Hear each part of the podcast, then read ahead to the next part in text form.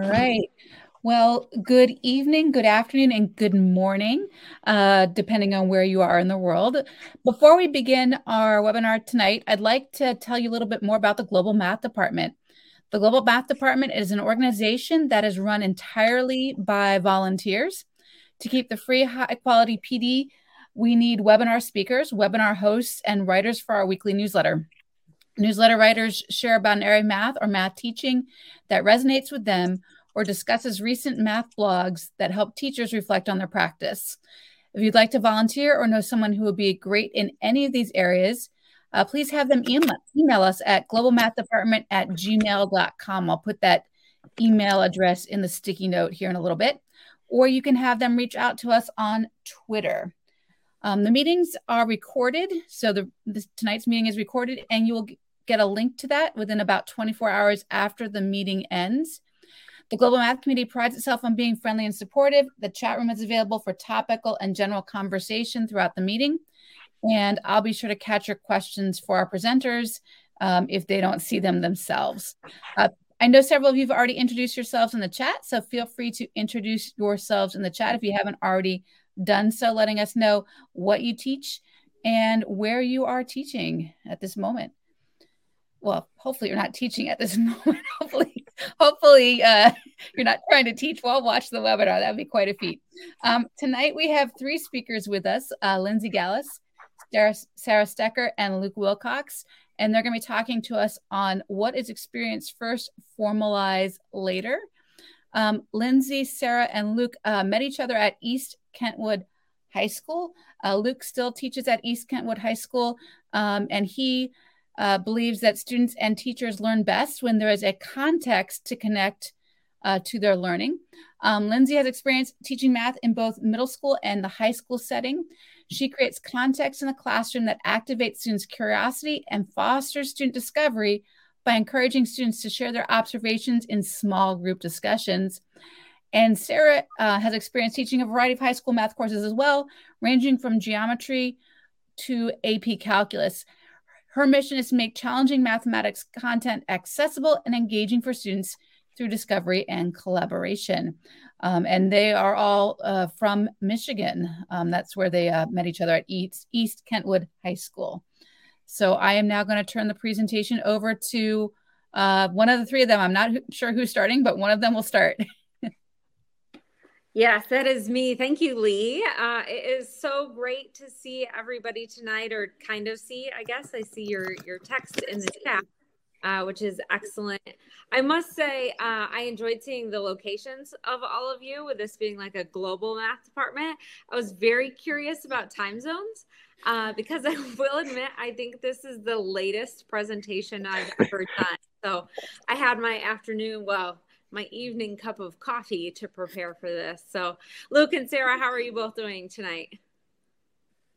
Good. I definitely had an extra coffee as well today, uh, but I'm, I'm ready to go.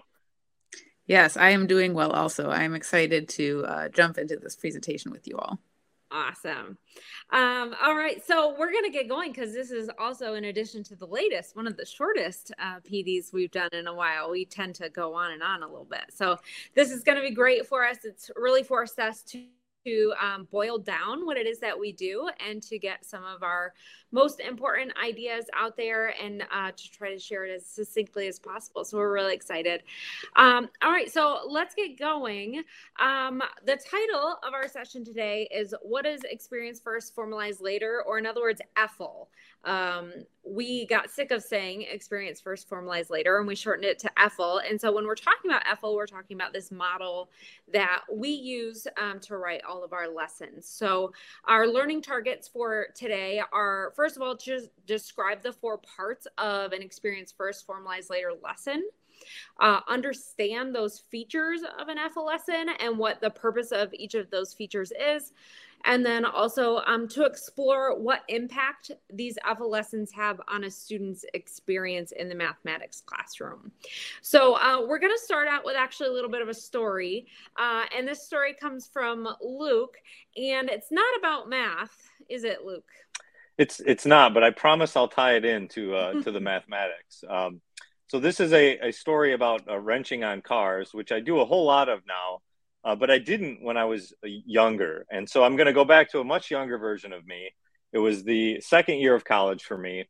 I had my uh, first car, 1988 Ford Escort GT, and uh, started hearing some noises in the front end when I was hitting the brakes. So obviously, you know, I, I knew I needed some new brakes. So I brought it to the shop just to get an estimate to see what it would cost. And I think they quoted me at something like six or seven hundred dollars to replace the brakes. And being a college student, uh, fairly broke at the time, I just that like was not in the budget. And I knew that you could buy the parts for you know around a hundred dollars. And I thought to myself, well, maybe I can do this myself, and I can I can save myself some money. And I, I did have some uh, a very very minimal uh, previous experience working on cars. You know, I I had gotten a flat tire before in my Escort, and I had changed the uh, the front wheel, uh, so that was like some previous experience. Um, I also had had worked on mountain bikes a little bit, and you know I had replaced the brake pads on my mountain bike at some point, and so that gave me enough confidence to say I'm going to take on this project myself. And so I brought it over to my father-in-law's. He had some tools and a jack and some things that I could use to at least get started. And so, you know, I get the front of the car jacked up, I get it on jack stands, I get the wheel off. That I had all do- done before, you know, in, in previous experiences. I take the wheel off, and here is what I am staring at. And uh, and this is sort of where uh, my now my previous knowledge ends and my new experience starts because I really don't know anything about car brakes at this time. And so I'm staring at this like big circular metal uh, disc and it has this big like clamp on it, this big metal clamp on it. And I just start sort of poking around and like looking at the bolts and thinking about like where I would have to remove the bolts.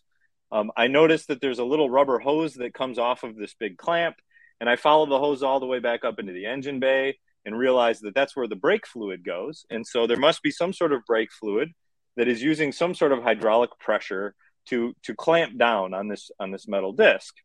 And so i'm starting to like form some ideas about how you know car braking systems work. And so eventually i figured out the, the two bolts that i needed to remove this clamp and i knew i had to get that big metal disc off and so i'm shaking it. It's not moving. I'm hitting it with a hammer. I'm hitting it real hard with a hammer and it just does not seem to be budging. And so i run into my first sort of uh, sticking point. And uh, i decide that I, I don't really know what i'm doing and i'm going to call my uncle pete because I know he's a good mechanic. And so I call him up, I tell him what I'm doing, sort of explain the scenario. And uh, he starts giving me some more uh, language to work with. He says this big metal disc that I'm hitting with a hammer is called a rotor. And this big clamp that's holding onto the rotor is called a caliper. And inside the caliper is where you find the brake pads, which I had heard before. And so the issue is that this rotor will not come off. And he says, well, a lot of times there's a little, uh, two little set screws and if you look at this picture closely, you can see there's two little set screws that actually hold the rotor in place, which somehow I had not seen. And so uh, I was able to remove those set screws, and then I didn't even really need a hammer. It just came right off, you know, like it was supposed to. And so I, you know, I got the the rotor off, um, and got the new rotor on, and I'm um, trying to put this uh, caliper back on with the brake pads, the new brake pads, and uh, it, it won't go on. It just doesn't seem to fit. Like there's not enough room. And so I, you know, I, I, I call my uncle Pete again and uh, explain the scenario. And he says, oh, well, that caliper has a little piston inside of it. And that piston needs to be pushed back in before you can fit the brake pads in with enough room to get them back over the rotor. And you're probably going to need a new tool for that. You're going to need a C clamp that will help you to retract the piston. And so I said, all right, well, I'm going to the parts store. I there's a new there's a new tool that I need, which is a C clamp. And he said, well, good. The other thing you should pick up when you're at the parts store is what's called a Chilton's manual. And uh, anybody who's who's worked on cars may know that a Chilton's manual uh, has detailed diagrams and explanations and uh, sort of steps that you can do for certain projects for cars. And so, sure enough, I went to the parts store. I was able to find a C clamp. I was able to buy this Chilton's manual. Came back to the project. Uh, the C clamp worked perfectly. It was able to retract the piston and the caliper. Was able to get the new pads in. Um, even followed along. There were some nice diagrams in the Chilton's manual, which like sort of showed what I was doing. And I was able to successfully put the new brakes on, put the wheel back on, put the Escort back down on the road, and it worked. uh, the the brakes worked. I it, took it for a test run, and uh, the brakes worked beautifully. And I had saved myself, I don't know, five or six hundred dollars from that. Um, now, later on in life, over the course of the next twenty years, uh, I ran into a lot more um, brake jobs. I've probably done ten of them since then on a variety of different vehicles. You know, uh, SUVs, sports cars, different. You know, Hondas, Subarus and of course everyone that i encountered was slightly different you know the brake setup was a little bit different but using the sort of fundamentals that i learned through this first brake job uh, i've been able to successfully complete many many brake jobs since then even even you know just uh, a couple of weeks ago doing those on a, on a honda pilot and so when you sort of look at this experience as a whole this learning experience that i went through uh, with this ford escort um, it's it's kind of awesome how uh, the learning was sort of a natural thing that occurred. Um, I was able to use some of my prior knowledge. I was able to collaborate with my uncle Pete uh, to help sort of move my knowledge forward. Uh, I had to gather some new tools. And uh, in doing so, not only did I learn how to do the brakes for a 1988 Ford Escort GT, but I really learned about braking systems, uh, automotive braking systems, which allowed me to be much more flexible in my in my skills in in working on cars and uh, i just kind of think that this is like an amazing way to learn things which is maybe different than you know nowadays a lot of people will pull up a youtube video. It'll show them the nine steps that they need in order to complete the brake job. They'll follow the nine steps precisely. And sure they got that brake job done but they might not really understand uh, braking systems. And so if this way of learning has been so successful for me in my automotive experience, uh, why couldn't we create that same sort of experience in the math classroom? And, uh, you know, I, I, started thinking about this, I don't know, seven or eight years ago and started collaborating with Lindsay and with Sarah. And, uh, you know, we decided that we wanted to try and create some sort of similar experience to this in the math classroom, something where students were able to try things out, get stuck, collaborate with others, develop new tools, uh, with the goal that at the end of it, they have uh, not just a knowledge of how to do a certain specific problem, but that they have some uh, fundamental understanding of, of how the mathematics works, allowing them to be much more flexible in their thinking if they were to encounter you know other mathematical problems that were maybe similar but slightly different and so uh, I think six or seven years ago, maybe is when we, we, we, we did our first crack at trying to teach one of these style lessons. And it certainly took us several, several years to refine this model that we, uh, that we now call experience first, formalize later. And I will say now, you know, six or seven years later, uh, we do have this uh, down to a bit of a, a, a, template. You know, we've really, we've really honed in on the uh, most important parts of what make one of these EFL lessons a successful lesson. And so, in any of the EFL lessons that we've designed, that what you'll see, uh, we're we're going to follow these same four steps. Okay, you'll see this in all of the lessons. Um, the first part, and probably the most important part, this is the experience for students, is the activity. And in a typical math classroom, this would be about a 20 minute activity where students are working in groups of four uh, through a sequence of questions in some sort of a context. And this is done without any teacher instruction at the front of the hour. So students start out in their groups of four. They spend about 20 minutes working on this experience, which we call the activity. Now, of course, the teacher is walking around and monitoring and interacting with students, but the students are doing the heavy lifting when it comes to the activity. And then we get to the second part of an EFL lesson, uh, which is the debrief. And that is where the teacher is then going to lead a full class discussion where uh, the teacher is going to ask students to explain some of their thinking, explain the approaches maybe that they used. Uh, and in that debrief, the teacher is going to get more formal in the learning. So this is where like new vocabulary, this is where formulas might be layered on to the learning that students have already uh, uh, done. And so this is like when, you know, I'm, I was learning about the caliper and the rotor and the language that was associated with uh, the, the brakes. Uh, after the debrief uh, is step number three, the quick notes. This is the more traditional part of a math lesson where uh, the teacher is providing direct instruction of sort of the uh, major learning points. And these are uh, always going to be tied back to the learning targets from the beginning of the lesson. Now, we limit ourselves in space. There's only a small box that fits the quick notes. And we also sort of limit ourselves on time to about five minutes, where the direct instruction happens, where we're capturing the uh, most important ideas that are related to the learning targets from the beginning of the lesson. And then finally, the last step of an EFL lesson is step four, the check your understanding.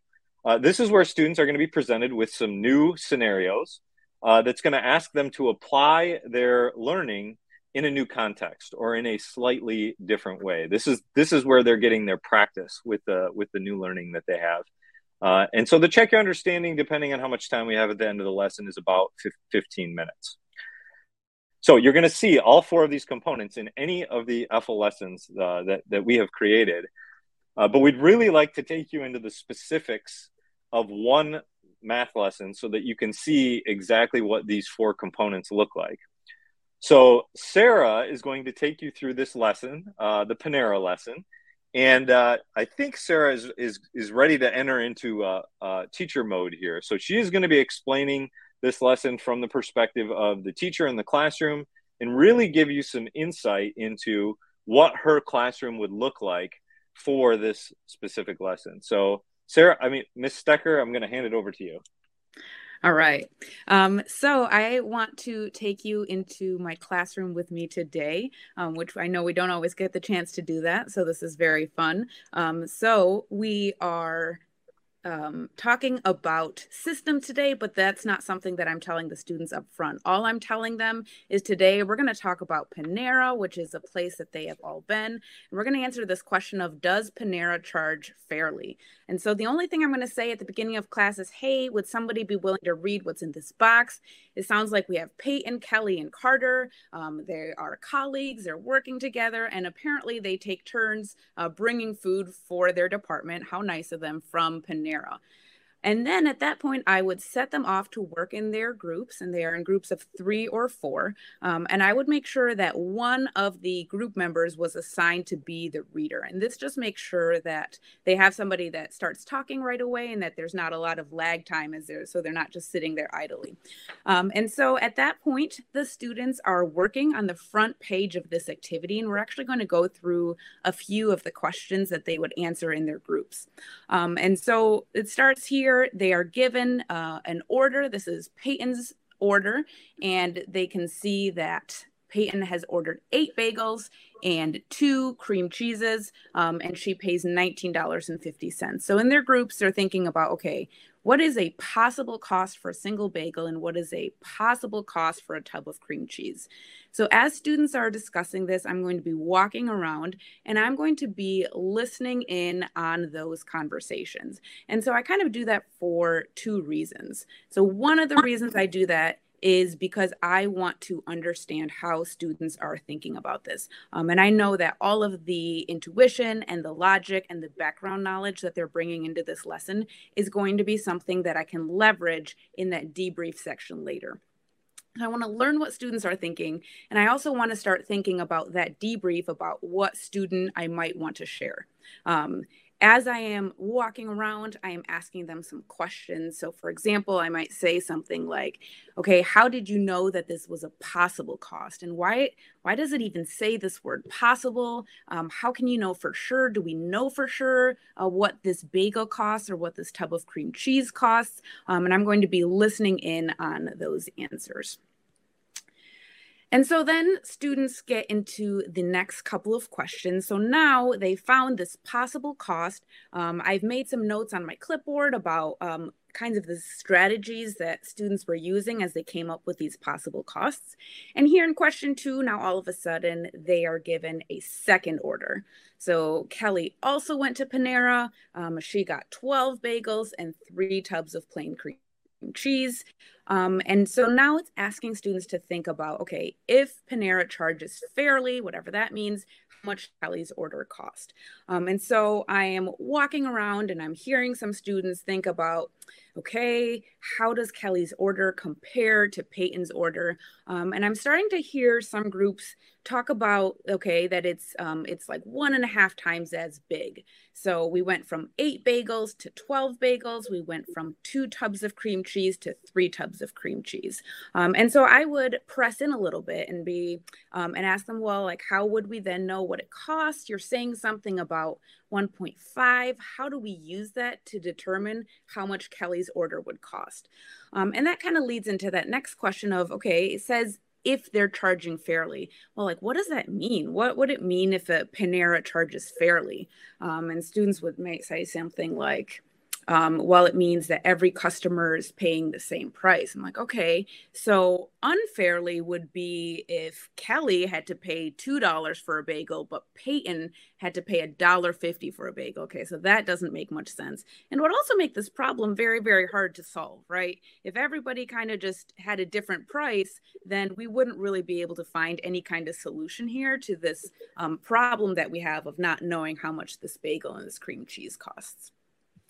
Um, and then finally, they're talking about okay, if Panera does charge fairly, if in fact every customer gets the same price for a bagel and the same price for a tub of plain cream cheese, um, how could you find the cost of a single bagel and a single tub of plain cream cheese? Now, me as a teacher, I know that this question three is really important for students' learning because the learning target for this lesson is we want students to really understand what is an independent system, what is a dependent system, a consistent system, and an inconsistent system. So, I as a teacher know that that question three is going to be really important for this, right? This or explain why this is not possible Um, so students may have done some systems in the past, they may not have. And so at this point, I'm hearing a lot of discussion of, okay, we have two orders.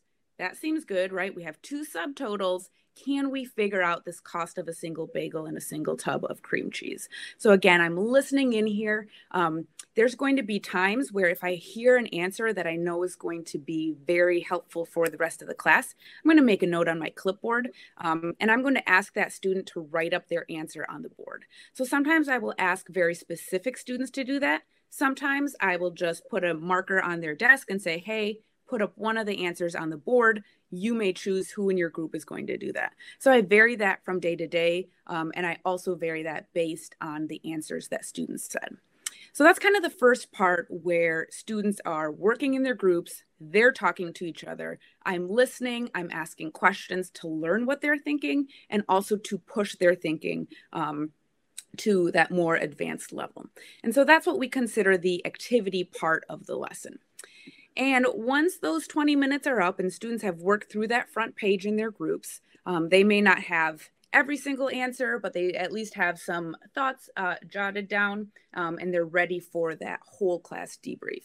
So at this point now, there are answers written up on the board. So various students have done this. Uh, usually one group will write up one of the answers. And so we have a variety of handwritings up on the board. And so at this point, this is where we can really showcase different students' thinking and strategies.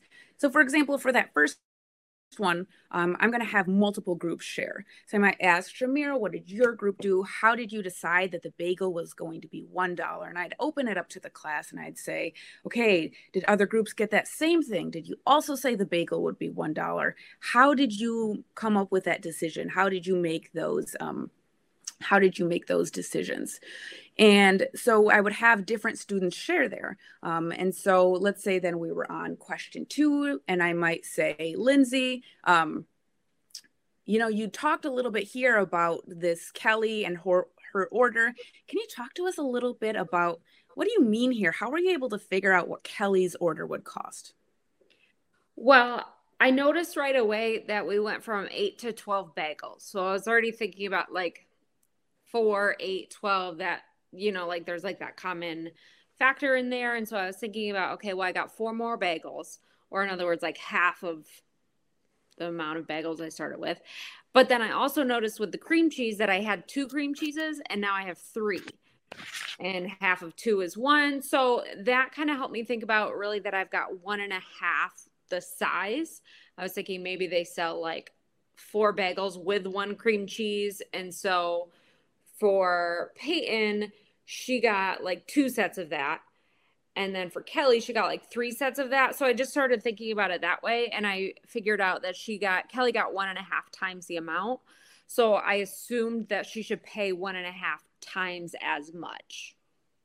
Okay, so Lindsay's saying something here about how both the quantities were one and a half times as much and so that made her say that then the subtotal or the amount that she's paying is also one and a half times as much. And so, what I'd like everybody to do right now is I'd like you to get out your red pen.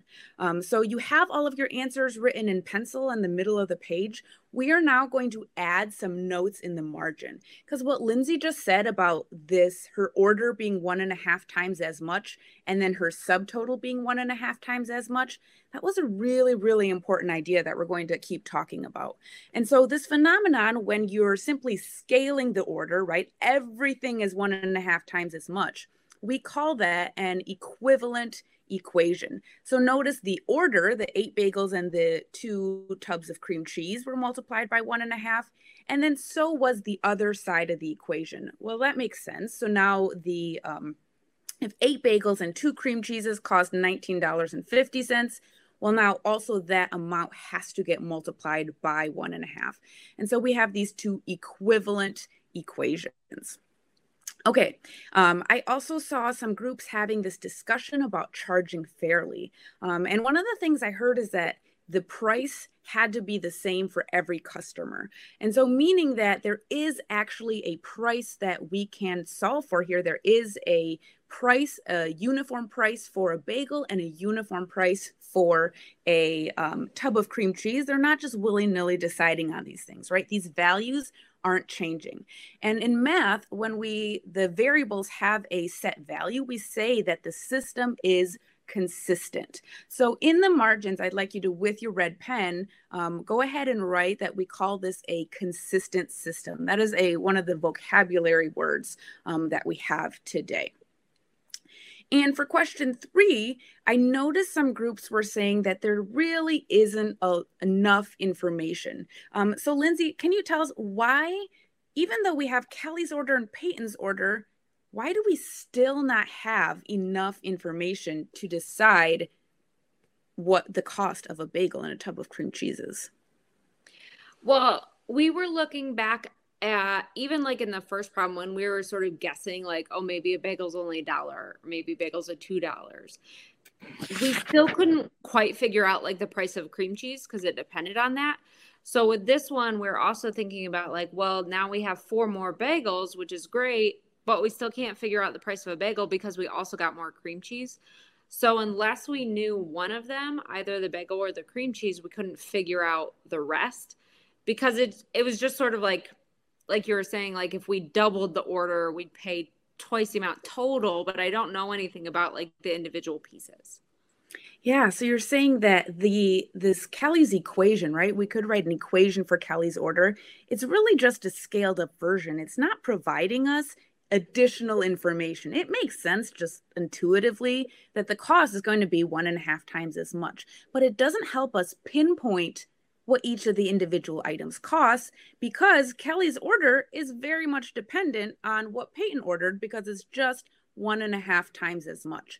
And so in the margins here, because these two equations are equivalent, um, this is a dependent system. So the second equation, because it's equivalent to the first, it doesn't give us any more information. And all of those possible combinations, remember how we had all those different groups share the possible combinations? All of those combinations work for Kelly's order as well.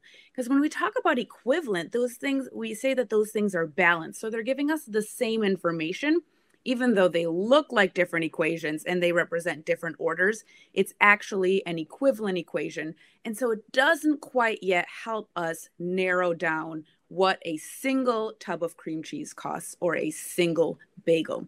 And so this system that's made up of these two equivalent equation, it has infinitely many solutions. There's a whole load of possible combinations that we could use for a price of a bagel and a price of tub of um, price for a tub of cream cheese that we could use here.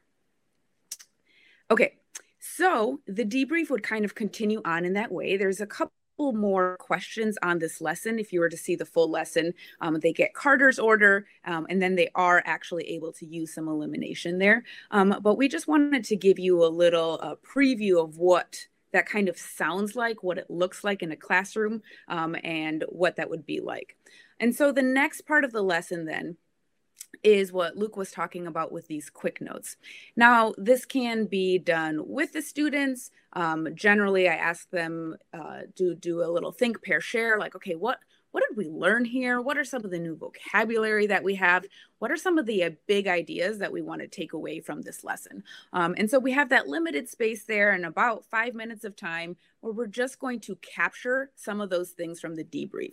So, really important things were just said, right? Lindsay shared some important ideas, Shamira shared some important ideas earlier. How can we make sure that tomorrow or a week from now, that we still remember those things, right? So um, think about these as notes to our future forgetful self. So we talked about these words independent and dependent.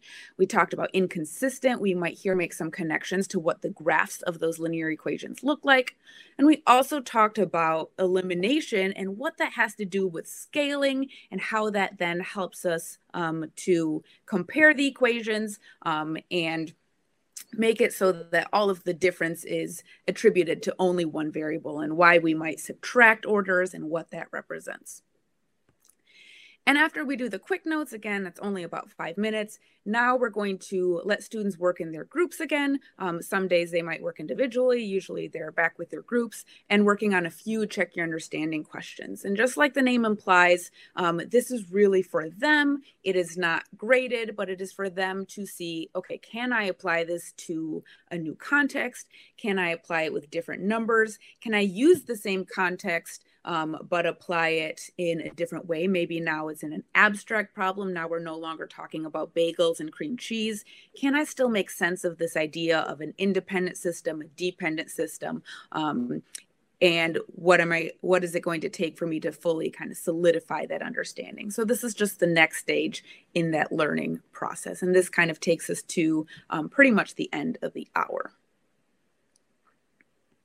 okay Thank you, Sarah, so much for that. So, um, just to sort of recap what you just saw and to summarize what Luke had brought up earlier, is those are the four parts of an EFL lesson. So, we always start out with an activity, uh, and that activity starts with students uh, working together in groups prior to any uh, instructor feedback or an instructor like input um, from us as the teacher. And then as they're working and finishing that up, we are always monitoring, facilitating, um, and kind of keeping tabs on everybody and making sure these discussions are headed in the way we need them to go. Uh, and then from there, we do our debrief. That is our second part where we are summarizing, but also formalizing what they've talked about in their groups. Then we're getting into the quick notes, which is where we're um, putting some of those formal definitions, vocabulary, summarizing, and then students get some time in groups to do some practice and to have a chance to apply what they just learned in the check your understanding problems and also to self assess. Um, so that is a quick overview of what an EFL lesson looks like.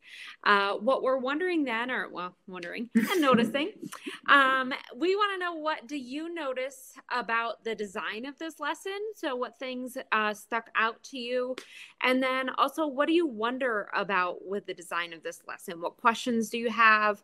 Um, you know, how do you what what else do you want to know from us so um, what we've done is we did um, sarah just put in the chat a padlet link so if you could please click that padlet link um, and we are going to give you two minutes to put on the padlet. What do you notice and what do you wonder about the design of this lesson?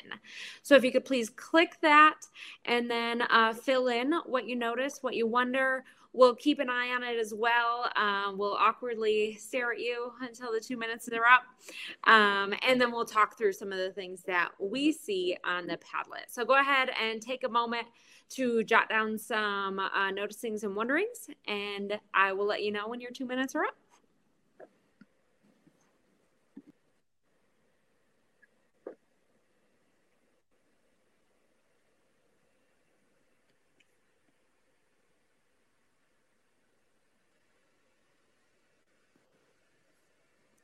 All right. So those were our two minutes. Um, seeing lots of really great things on uh, our Padlet here. One thing, and it's, I mean, I promise I wasn't just going for the first one I saw, and I did read all of them. Um, but this idea on our very first one about this being a structure and not a script. And that is a really important idea. What we try to do with these lessons with an EFL lesson is we use them to create structure for both ourselves and for our students because that also gives us some accountability. So um, you know we're we're sure we're hitting our learning targets. We're sure that we are teaching students what they need to know. Um, and it provides us just an opportunity to have consistency as well. Uh, prior to this teaching this way i often use like an inquiry based activity or discovery based activity a couple times a unit and then the other days were more direct instruction. And it's like those were note taking days and then these were activity days. And what we've been able to do with an EFL lesson is to sort of marry the two. Um, i'm i'm cheating a little bit and adding another thing i noticed is someone asked like how often do you do this we do this every single day. These are every lesson we teach is in this format because this structure allows us to do both. It allows us to always start with something discovery based, but we are still able to formalize. We're able to add on definitions, vocabulary, uh, formulas, and then also practice. Having the check your understanding problems built in every day is really helpful to us compared to what I think a lot of discovery based uh, instruction tends to be it's sort of like in a silo like you have your activity day and then your lesson day and so um, by creating this structure we've been able to do sort of like mini activities every day that also give us a chance to do some direct instruction and then also some uh, practice problems or give students an opportunity to show what they know uh, luke what did you notice or wonder about the notice and wonders well, uh, the one that sticks out to me in the noticing here is about less teacher talking. And I know for myself personally, I'm in my 21st year teaching.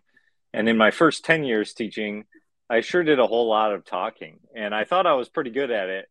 But uh, uh, since then, transitioning into this model where students are leading the learning and students are doing more of the talking, I can tell you it has been just so much more fun as a teacher uh, just like looking forward to the day and the lessons because uh, students are are leading that, and there's like a little bit of like sort of pressure taken off of you as the teacher because you're empowering the students to be uh, leading the and so uh, definitely true about less teacher talking and i can say based on my own personal experience that i really have enjoyed that shift in my own teaching uh, sarah what did what did you notice you know, there was quite a few comments talking about how these concepts of like dependent, uh, independent systems were related to a real world context.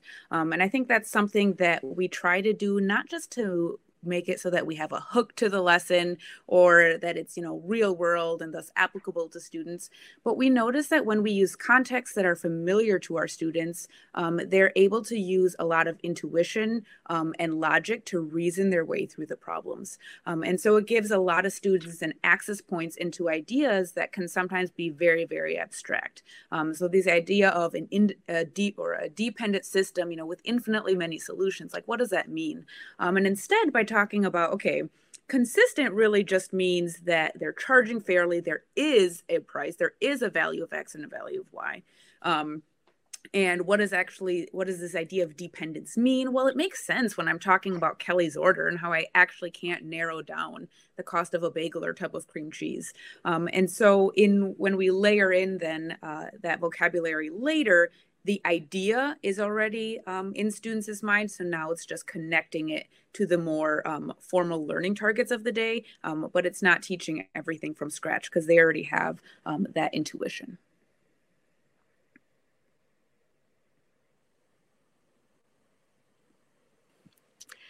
Um, so if we could go who uh share Oh, you're muted, Lindsay.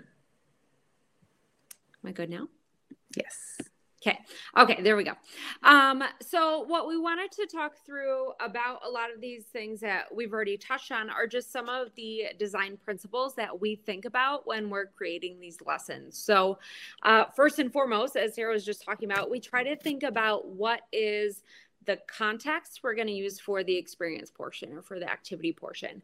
Um, and really, our goal with that is we're just trying to build on what students already know because that's going to help them have more uh, intuitive thinking and to be able to reason through these problems without having to rely on you know, like m equals y2 minus y1 and stuff like that. Instead, we're just trying to think about how much does a bagel cost? Students have a relevant experience with that. So, first, we're always trying to think of a context that we can use um, that is meaningful and that highlights the math, isn't just some sort of like arbitrary add on. Uh, next, we're always trying to use inviting and informal language. We are trying with these activities to create an access point for every single student. We want to have um, every student feel like they can participate and engage. And we're not trying to be the gatekeepers to mathematical knowledge. We're trying to invite students into the thinking and to the discovery. Uh, the next part is we are trying to focus on opportunities for mathematical reasoning we're not just trying to get students to be able to come up with a procedure that then is sort of like a rinse and repeat, do this every single time you see a problem like this. Instead, we're really focusing on problem solving, on flexible thinking. We're not trying to do like a rote memorization.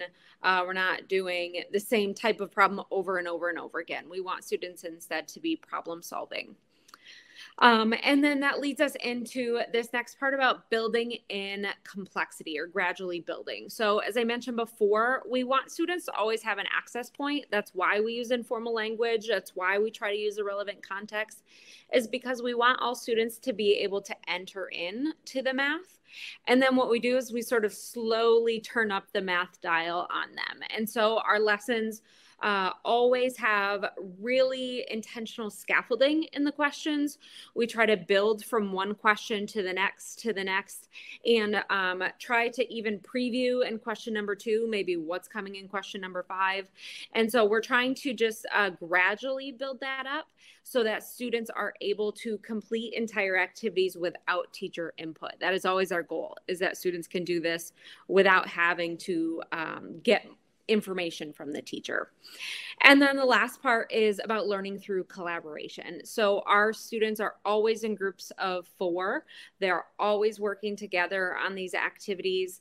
Um, and we spend a lot of time at the beginning of the year focusing just on good group work, group work norms. Sarah mentioned in her um, example earlier on, you know, like there's a person who's a reader. That's so that there's no lag time so that nobody's just kind of sitting there staring or you know everybody's got their head down and working by themselves. So we do spend a lot of time focusing on collaboration uh, and talking with students about the value of learning from each other and that's been really successful with us uh, with these activities. And for students also they luke mentioned you know like as a teacher it's so much more fun to teach this way as a learner, it's so much more fun to learn this way. And, you know, I've had plenty of students who, you know, they say they don't really like math, but they like math class uh, because they get to participate they're engaged they're not bored. Um, and it's not because it's like oh it's the fun class. And it, no it's because they're actively engaged and because they're able to participate and bring something to the table. So that's a really important part of these lessons. Uh, so much of the success i think comes from classroom norms and um, the community that these lessons have really helped us to foster Yeah, so uh, we're going to do a little bit of a shift here. We've been uh, spending a lot of time here talking specifically about the design of the lessons and how they're designed. But now we want to think more about some of the potential outcomes of using lessons like this. And in order to do that, we want to think about uh, the student perspective here. And so put yourself in the shoes of your students and think about how this uh, math classroom experience might be a little bit different.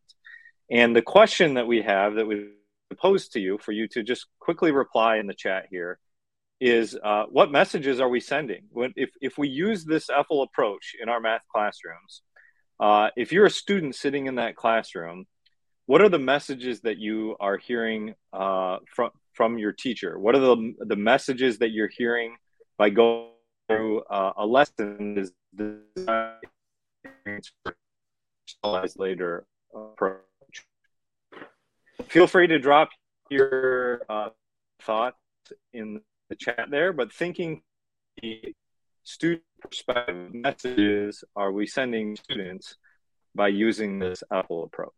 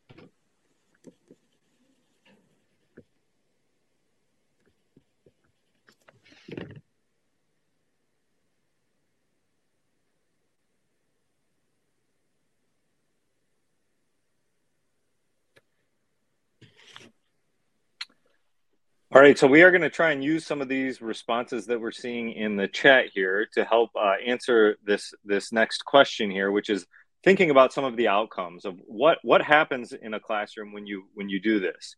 You know, if you use these EFL lessons on a consistent basis, uh, what are some of the potential outcomes here? And Lindsay, why don't we start with you?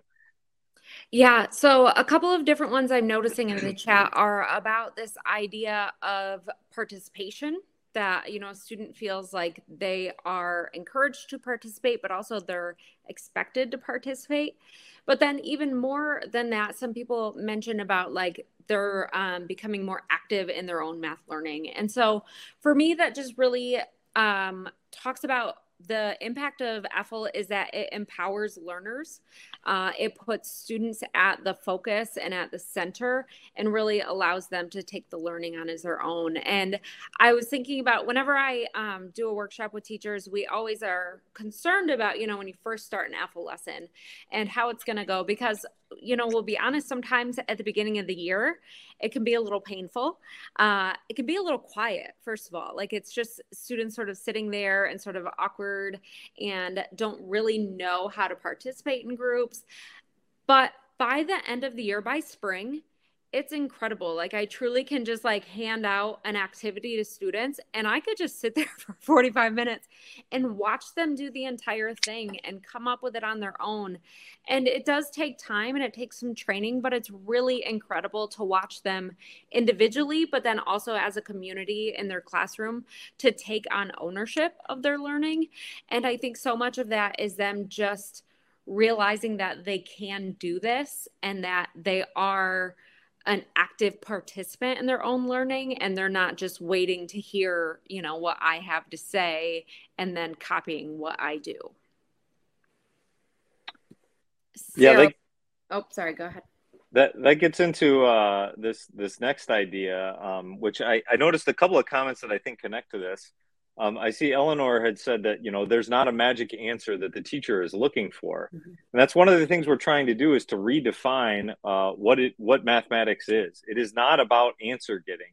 It is not about mimicking the process that the teacher has already shown you. Uh, it's about problem solving and sense making.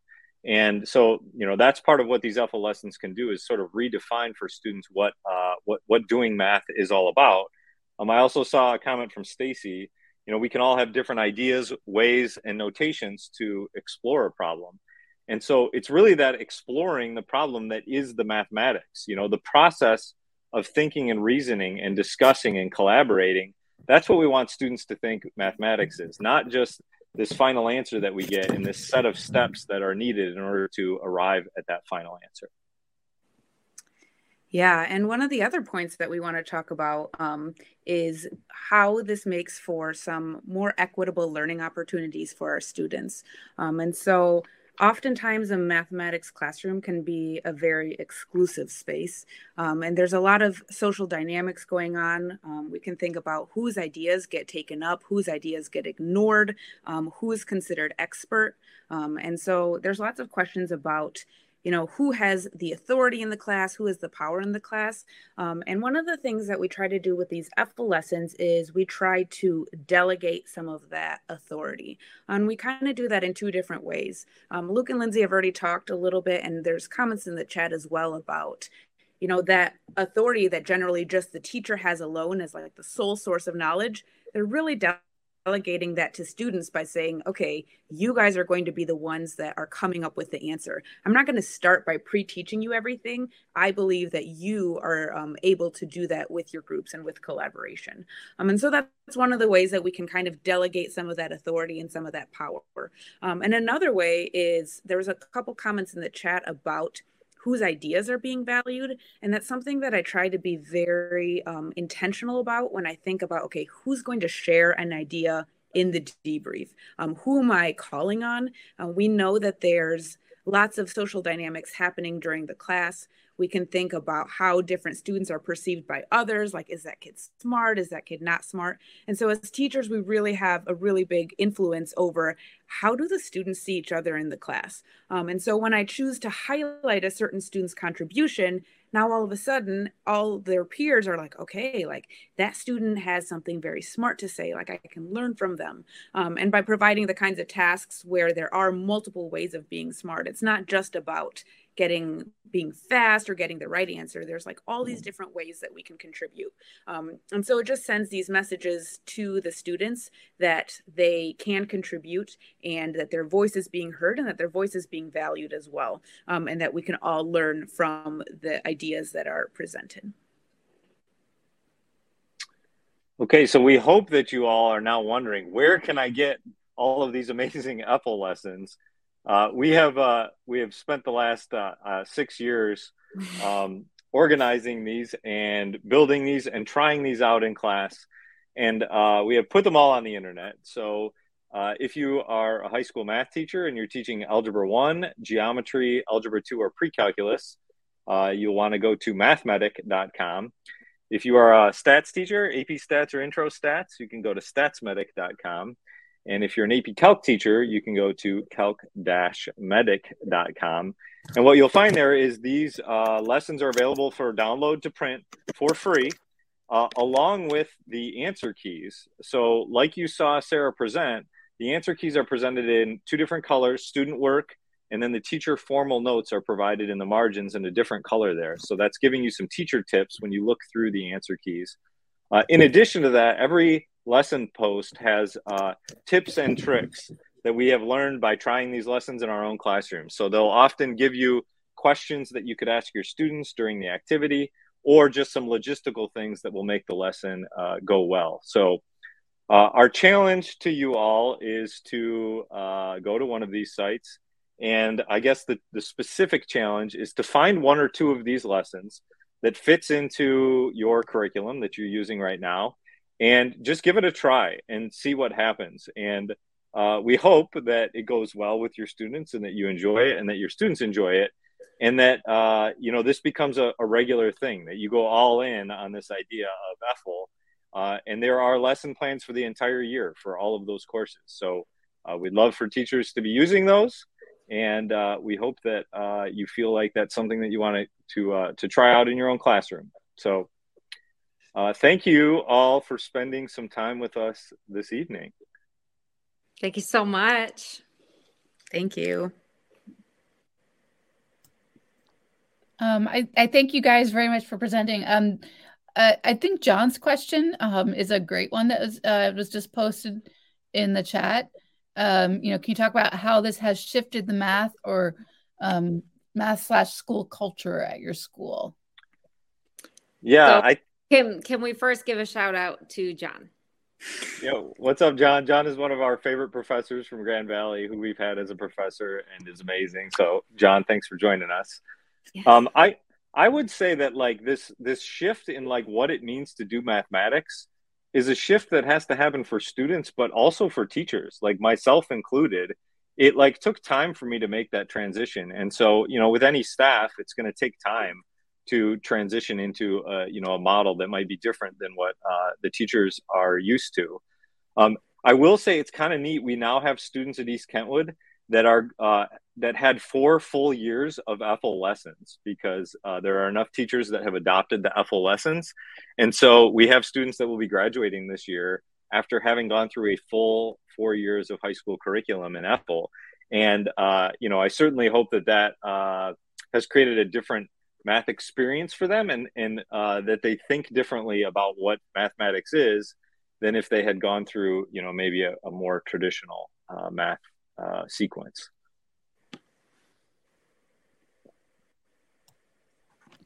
All right, I, I that's a thank you for sharing that answer. Um, I, I know a couple people have, um, have posted questions in the chat about timing, and I know that there was some recommendations that you had put relative to, um, you know, getting it to fit into 50 minutes instead of 60 minutes, that sort of thing. Um, you know, uh, so my question was 60 minutes. Do you have 60 minutes every day, or is it like, are you on like a kind of a weird rotating schedule type of thing? We have 58 minute class periods, and those meet every day.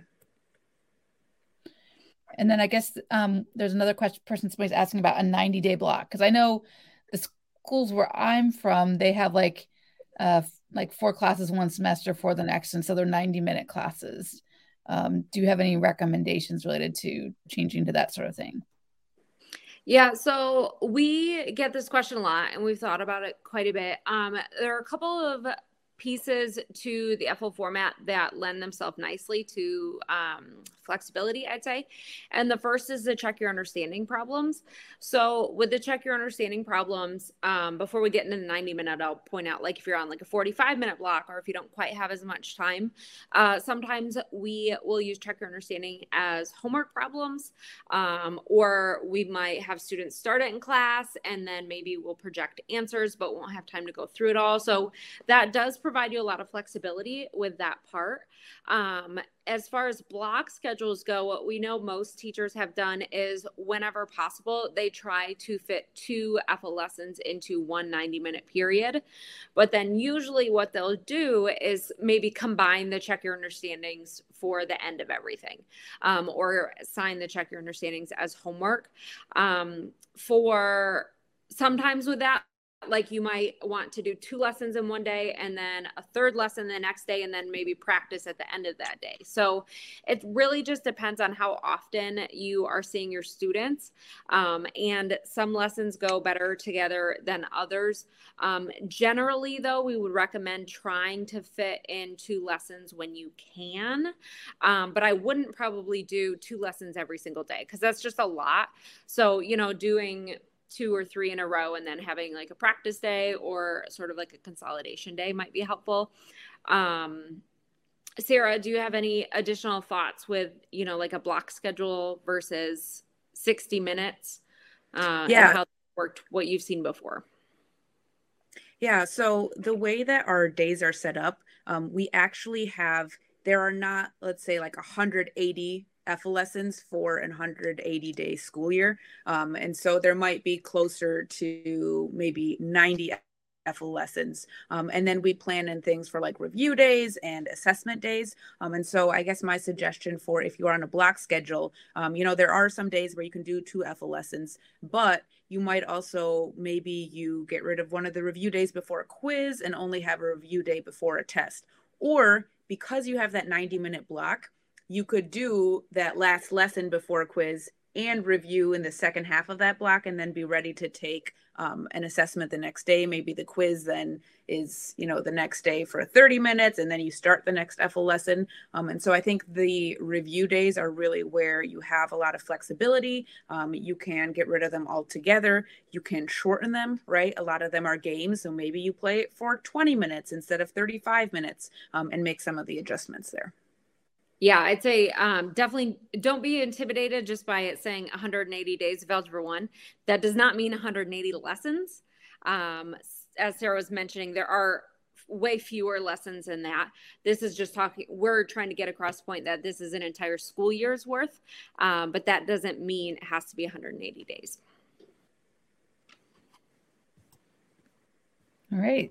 I, I thank you for answering the questions. Um, uh, of course, um, if people have more questions and they want to reach out to you, um, how could they do that? Yeah. yeah. So um, all we are all very uh, attached to our emails. So you're welcome to email us at any time. Um, I respond most often um, or monitor that Lindsay at mathmedic.com. So if you have like a Math Medic question, try that out. Um, if you are wanting something with stats, it's Luke at StatsMedic. And if you're wanting something with calc, it's Sarah at calc-medic.com. Um, we also have Facebook groups that are pretty active with a lot of people there. So if you just search like MathMedic, CalcMedic, StatsMedic, um, there's a lot of collaboration there with teachers who are already using these lessons, who help each other out and share resources, things like that. So the Facebook groups are also a really great place to get more questions answered. Yep. I was going to say, since you've had the microphone on, I think I heard a lot of typing, but we got everything there. Yeah. it's got all right. It. All right. Well, well, thank you so much for uh, presenting tonight and uh, get squeezing this into an hour uh, session. Um, I know I really appreciate it. Um, there, there was one. There's one final question here. Um, okay. Yeah, I do think they're superhuman. I don't know. I don't know how they're doing all this, but um, you know, there was a question about is there a, a webinar on the assessments? So, um, I mean, maybe we could have you guys back, uh, you know, in the fall um, and uh, talk about the assessments, do a follow up webinar. If uh, I, I, see some nodding, so so uh, Ron, uh, stay tuned for the future. Um, there'll yeah. definitely be something in the future. Um, uh, so we definitely appreciate you presenting tonight, um, Lindsay, Luke, and Sarah. Um, and I just want to let everybody know our next session is on May 17th. It's going to be rethinking the traditional warm up with Juan Gomez. So I appreciate everybody joining us tonight. And I look forward to seeing many of you in about two weeks. Good night, everyone. Thank you. Thanks, Lee. Bye, everyone. Thank you. Thank you.